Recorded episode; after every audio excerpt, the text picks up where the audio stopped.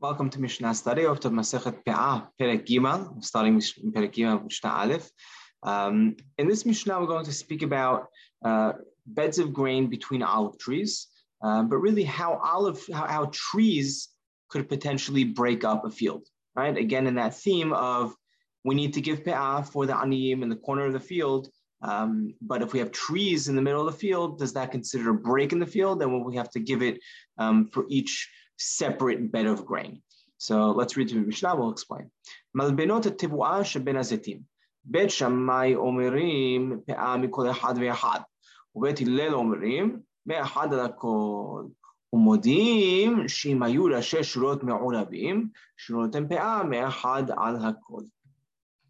So firstly, מלבנות התבואה שבין הזיתים, right? מלבנות התבואה would be these beds of grain, um, it literally means a, a brick of grain. Um, Harambam points out that these um, the, these beds of grain would be similar in that rectangular shape to the um, to, to, the way bricks were set up, right? That rectangular uh, shape as well, um, and that's why we're calling it malbenot tivua, right? So it's just giving you the um, you know, I guess the evolution of the word, why it's called a malbenot tivua, right? It's in between um, olive trees, right? So any of these five grains are tivua in between these olive trees. So you got these, these blocks of beds of grain in between all these olive trees. So Bet Shammai says you need to give a pe'ah for each and every one of these um, beds of grain. And Bet Hillel say, no, give from one of them, the last one, you know, you'll give a, you know, a percentage to cover all of those blocks um, or beds of grain. Umodim, and they agree, right?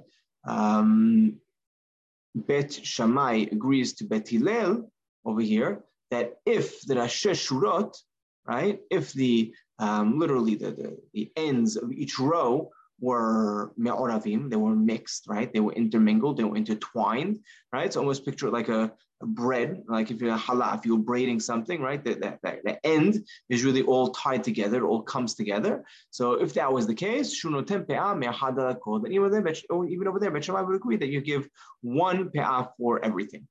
Um, now Harambam, just over here, explains that the mahloka between Bet Shammai and Bet Hillel is specific right, to a certain size field. Um, and that is a field that's 50 amma wide by 50 amma long, right? So 2,500 amma square, you know, square amma. Um, feet wise, it comes about it comes out to about 5,600 square feet. Um, if it's a uh, area that big, and there are 10 trees in that area, that's the mahloket that we're speaking about, right? Between Bet Shammai and Bet Hillel, right? That's when Bet Hillel says you give one, one for everything. Um, and Bet Shammai would say, you know, for, for each of grain. But let's say it was a bigger area, right? Um, then everyone would agree that you have to give um, on every single bed of grain. And let's say the opposite. Let's say it was a really small area, right? Smaller than uh, this 50, you know, 50 amma by 50 amma. Then everyone would agree, even Bet Hillel would agree um, that you have to give one on every single one because over there in that case the trees are really um, separating uh, in, that, uh, in, that, in, that, in that in that scenario. So that really sums up this Mishnah. Um, in next Mishnah, we're going to speak on a similar concept, just not about the malbinot tivua, but now we're going to talk. We're going to be speaking about if a person harvests his harvests his field in a certain way where he leaves it uh, patchy.